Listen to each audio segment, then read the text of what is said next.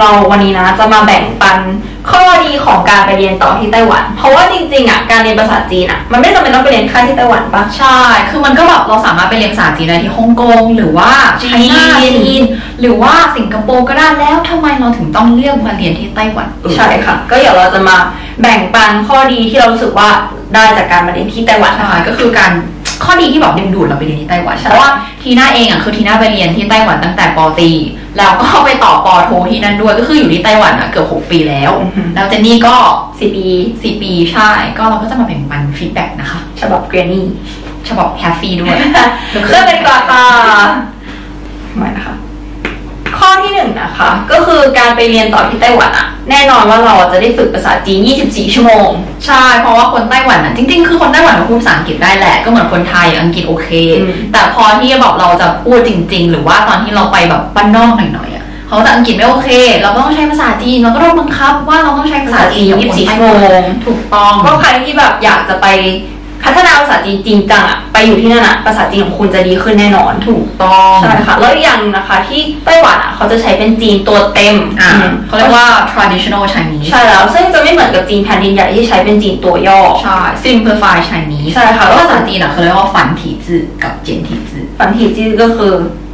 ตัวเต็ม ถูกต้อง แล้วก็ เจน体字ก็คือตัวย่อ ใช่ค่ะ ก็ถ้ามาที่ไต้หวันจะได้ฝึกเป็นตัวเต็ม ซึ่ง อืม จริงๆข้อดีของการฝึกตัวเต็มนะแต่นี่ว่าพอไปอ่านตัวย่อมันจะง่ายกว่านะ เพราะเราไปจากเต็มไปย่อไง แต่ถ้าเราเริ่มจากย่อมาเต็มอะมันจะยากกว่า ใช่ เพราะว่าถ้าเราไปจากเต็มไปยอคือเรามาจากเยอะแล้วเราไปน้อย เออ เราสามารถแบบคิดภาพออกเนี่ย อืม เออ แต่ถ้าสมมติว่าเราเรามาจากน้อยแล้วก็ไปเยอะอะมันจะมันจะคิดยากหน่อยเพราะว่าเราไม่รู้ว่าไอ้ส่วนที่มันเติมเข้ามามันคืออะไร ใช่ใช่ อืม นั่นก็คือข้อดีของการมาเรียนต่อที่ไต้หวันนะคะ ใช่แล้ว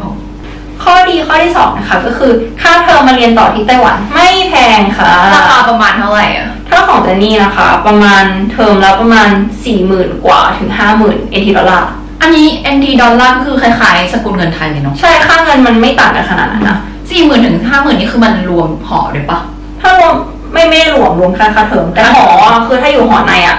ไม่เกินนี่ว่าไม่เกินหมื่นนะไม่เกินหมื่นนะ ไม่เกิน ต่อเทอม ถ้าใครอยากจะรู้เกี่ยวกับมหาลัยที่เจนนี่เรียนสามารถกดลิงก์วิดีโอตรงนี้นะ กด คะ ค่ะ เจนนี่มีทำรีวิวแบบตัวเต็ม แล้วถ้าใครเออเจนนี่เรียนที่ NTNU NTNU ใช่ แล้วถ้าใครสนใจรีวิวมหาลัย NTU หรือว่า NCCU ไทยต้ากับเจนต้าก็ตรงนี้ทีน่าก็มีรีวิวตัวเต็มนะคะ ใช่แล้วค่ะ ข้อดีข้อที่สามนะคะ ก็คือที่ไต้หวันอะเขามีแจกทุนการศึกษาเยอะมาก มีแบบไหนบ้างอะ หลักๆก็คือจะมีทุนรัฐบาล อืม แล้วก็มีทุนของนักเรียนต่างชาติ อืม หรือว่าเป็นทุนของคณะเราเอง อืมซึ่ง อ๋ออั อันจะนี่ว่าทุนพวกเนี้ยมันดึงดูดนะ เพราะว่าเขาให้เยอะนะ บางทีก็คือสมมติทุนรัฐบาลเนี่ย บางทีมีแบบเต็มจำนวนแล้วมีค่ากินอยู่ค่าหอพักค่าอะไรนู่นนั่นนี่ก็คือแบบไปแบบไปฟิลเรียนฟรีอะถ้าเออถ้าอยู่สอบได้ขนาดนั้นอะใช่ แปลว่าเกรดต้องดีใช่ปะ อืมก็เก็บเก็บก็ต้องดีแหละ ได้ทุนเยอะขนาดนั้น ถามมู ใช่ มัน ใช่แต่อันนี้ว่ามันเป็นข้อดีนะเพราะว่าแบบบางคนอาจจะคิดว่าไปเรียนต่อใช่ป่ะต้องใช้เงินเยอะอะไรเงี้ย อืม แต่พอมาไต้หวันอ่ะเขาให้ทุนเยอะ มันก็ช่วยแบ่งเผาแบ่งแบ่งเผาพะ แบ่งปันพาพละ แบ่งปันภาระได้อะไรเงี้ยค่ะใช่หัวเราะหัวเราะ โอเค ข้อที่สี่นะคะ ค่ากินอยู่ที่ไต้หวันไม่แพงค่ะ ประมาณเท่าไหร่อะต่อเดือน ประมาณอันนี้รวมเลยมั้งอะ ก็ค่ากินค่าแบบ transportation แล้วก็ค่าซื้อเสื้อผ้านี่นั่นนู่นนี่ เราว่าค่าค่าพวกนี้อาจจะต้องแล้วแต่ไลฟ์สไตล์ของแต่ละคน อืม แต่ว่าคือเราพูด overall ก็ได้ว่าแบบค่าเดินทางอะที่ไต้หวันไม่แพงเลย เหมือนถ้าเป็นรถเมล์ใช่ปะถ้าเรายิ่งเป็นนักเรียนที่เนี่ยเริ่มต้นค่าแบบเที่ยวหนึ่งประมาณ 12 NT ดอลลาร์เอง อืม อืม ก็เกือบจะเท่ากับ 12 บาทนั่นแหละ ใช่ใช่ใช่ใช่ อ่าฮะ แล้วก็ค่าในมาทีก็ไม่แพงนะเริ่มต้นประมาณ ประมาณ 12 นะ สามสิบดอลลาร์ ใช่ใช่ เออก็ประมาณนั้นแล้วก็ค่ากินจริงๆอะมื้อหนึ่งใช่ปะเริ่มต้นก็ประมาณ 50 NT ดอลลาร์ปะ ถ้าจะเป็นทีเดียวว่าอันนั้นคือข้าวที่มันอยู่ในในมหาลัย มหา มัน ลั จะ ย ถูกกว่า แต่ถ้าสมมติว่าแบบเรากินแบบข้าวปกติในแบบร้านอาหาร แบบทั่วไปตามริมถนนน่ะ ก็คือจะอยู่ประมาณราคา 80 ขึ้นที่ทาเปนะ 80 NT ดอลลาร์แต่ว่าปริมาณที่เขาให้อะ ก็โอเค เยอะนะ โเคอยู่ เยอะ แต่ถ้าเราลองไปร้านอาหารก็ 200 อัพ หรือว่าเป็นพันก็มี อืม ใช่แต่ว่าถ้า average อะถือว่าแบบมือหนึ่งประมาณ 80 ถ้าอยู่ที่ไทเป ใช่แล้วก็ค่าค่าที่อยู่ใช่ไหมอันนี้ก็ต้องดูอีกว่าเอออยู่หอในหรือหอนอกสมมติถ้าเป็นเราเนี่ยพวกเราสองคนเนี่ยเราอยู่หอในมันก็ประหยัดเพราะว่าเหมือนของเจนนี่เนี่ยเทอมหนึ่งก็ประมาณประมาณเจ็ด หกพันนิดๆถึงเจ็ดพันเอ็นทีดอลลาร์รวมค่าไฟค่าน้ เออแต่ของที่น่าคือเริ่มต้นตั้งแต่เก้าพันแต่ว่าก็เคยอยู่หอที่มันเป็นแบบสองหมื่นกว่า ก็คือมันก็แล้วแต่ว่าเราเราเราชอบแบบไหน แล้วก็กำลังเราถึงตรงไหน ำใช่ก็เป็นเสร็จถ้าเทอมหนึ่งปี ถ้าแค่แบบค่าใช้ชีวิตนะ น่าจะประมาณสองหมื่นบาทสองถึงสามหมื่นเอ็นทีดอลลาร์ เทอมหนึ่งเลยเหรอ เทอมเนี่ย โอ้แปลว่าจะใช้แบบโอเคนะ ไม่ไม่ก็รวมรวมหอพักรวมอะไรอย่างงี้ทุกอย่าง ถ้าผมขอเขาใช้เดือนละหมื่นอ่ะ อ่าก็คือเนี่ยเหมือนที่เจนนี่บอกว่ามันแล้วแต่ไลฟ์สไตล์ของแต่ละคน ใช่ใช่ ใช่ เออเว้ยถือว่าแกโคตรประหยัด อืม เออเพราะว่าอ๋อคือคือเราอะเป็นคนที่แบบกินเก่ง แล้วก็คือเพราะว่าทีน่าเข้าแบบทีมกีฬาด้วยไงแล้วแบบเล่นกีฬาเสร็จทุกคนแบบชอบกินบุฟเฟ่ต์แล้วบุฟเฟ่ต์ครั้งหนึ่งก็คือแบบเจ็ดร้อยอัพเจ็ดร้อยถึงแปดร้อยถึงเก้าร้อยเออแล้วแบบเดือนหนึ่งอ่ะคือเราอาจจะกินไปบุฟเฟ่ต์อะก็แบบ สามสี่มื้อคือกินเยอะไงแล้วมันก็แบบใช้เงินใช้ตังค์เยอะอะเออแต่ถ้าทีน่าเองคือเดือนหนึ่งจะใช้ประมาณตีแปดพันถึงหมื่นหนึ่ง อืมก็หมดกับการกินไปนะคะ เราเป็นคนชอบเที่ยวด้วยก็แล้วแต่คนแล้วแต่คนจริงๆ ถ้าใครอยากจะประหยัดก็ถือว่าห้าพันถึงแปดพันก็มีคนโอเค ได้ได้ เออ แต่แล้วยิ่งแบบถ้าอยู่อยู่ข้างนอกเนี่ย สามารถทำอาหารกินเอง อืม ก็ช่วยประหยัดงบด้วยนะแล้วแต่ละแต่แต่ละคนนะคะ ถูกต้อง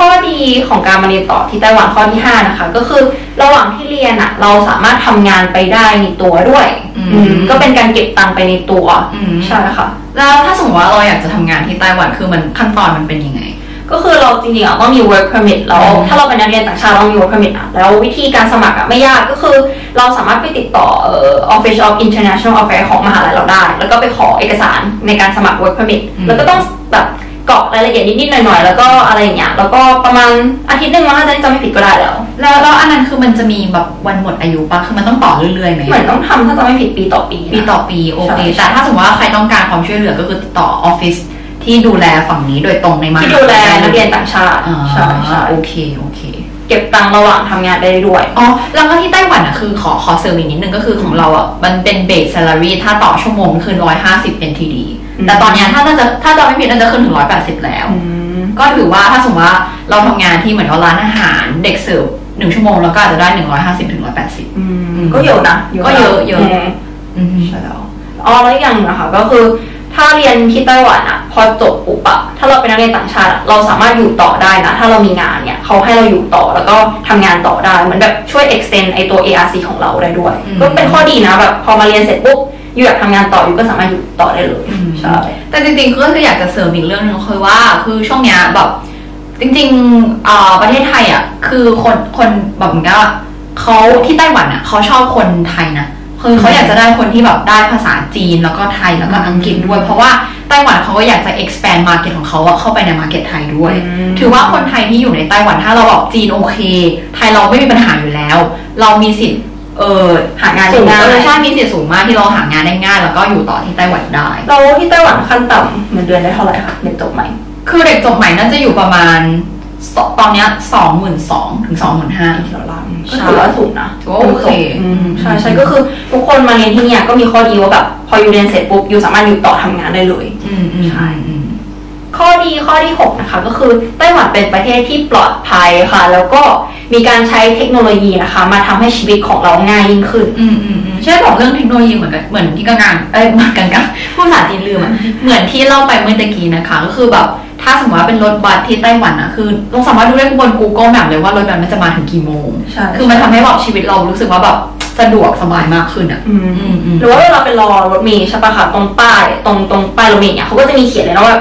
สายนี้อีกกี่นาทีจะมาถึง อืม คือเขามีการแบบเอาเทคโนโลยีเข้ามาทำให้ชีวิตของเราง่ายยิ่งขึ้น ใช่ แล้วก็เหมือนในไอ้รถบัสอะเขาก็สามารถใช้แค่การดเดียว แล้วคุณก็แบบซื้อของได้ Easy Card แล้ว ใช่ไหม ได้เออ ใช่ใช่คือมันแบบสะดวกอะ อืมแล้วก็เรื่องปลอดภัย ปลอดภัยก็คือจริงๆนั่งกลางคืนอะบางทีเรากำหอดึกประมาณสองสามทุ่ม หรือว่าดึกกว่านั้นเราแบบเที่ยวกลางคืนอะไร อะนิดหน่อย นิดหน่อยมันก็ เอาไม่ได้ก็คือกับกับบ้านอะถือว่ามันแบบเซฟนะ มันปลอดภัยคือเราไม่ต้องห่วงว่า มันจะมีอะไรอันตราย วิชาชีพหรืออะไรมาแบบทำร้ายเราเราก็จะนึกว่ามันเป็น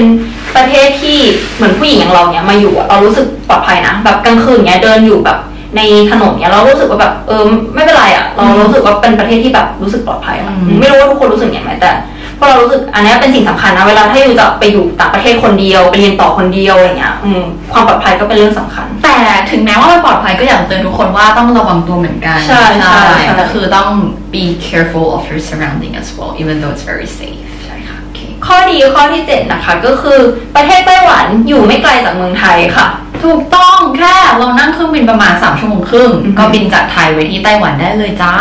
แล้วก็ไทยกับไต้หวันคือมันจะมีเอ่อ time difference เวลาต่างกันแค่หนึ่งชั่วโมงเอ หนึ่งชั่วโม ง งอืม คือสมมติว่าไต้หวันบ่ายโมง ที่ไทยก็คือ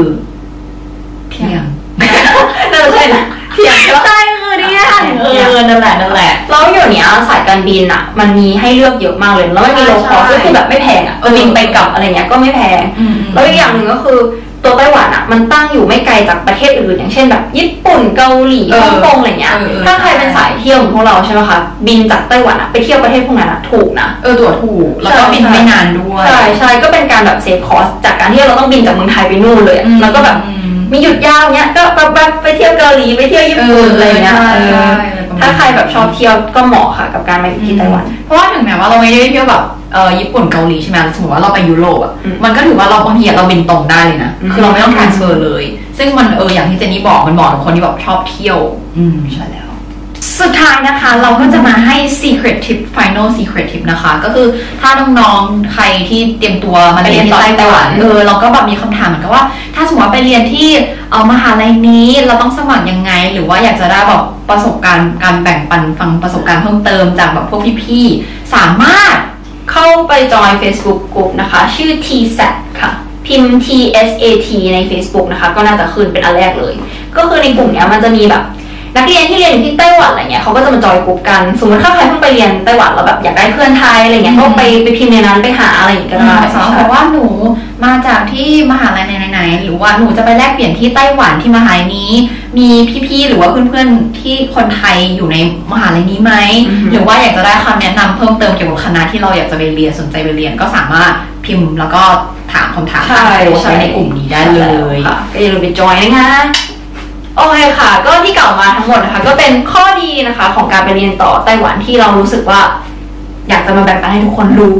ใช่เผื่อมีใครกำลังสนใจอยากจะไปเรียนต่อที่ไต้หวันอะไรอย่างนี้ค่ะ ใช่หรือว่าถ้าใครมีคำถามเพิ่มเติม หรือว่าอยากจะรู้อะไรเพิ่มอีกก็สามารถคอมเมนต์ใต้วิดีโอนี้เลย เพราะเราจะทยอยตอบ ถูกต้องแล้วแล้วแล้วก็สุดท้ายสุดท้ายสุดท้ายสิ่งที่สำคัญมากที่สุดก็คืออย่าลืมกดไลค์ YouTube Channel ของเรา กดไลค์ Facebook Fanpage แฟนเพจของเราคือเราจะเราจะแบบแชร์แบ่งปันอะไรที่มันน่ากินน่าเที่ยวที่ไต้หวันด้วยนะ อย่าลืมไปกดไลค์ Facebook Fanpage กดไลค์ Instagram กดไลค์ TikTok ทุกอย่างที่คุณกดได้กดไปหมดเลยจ้า งั้นก็วันนี้ขอลาไปก่อนนะคะ บ๊ายบาย 再见。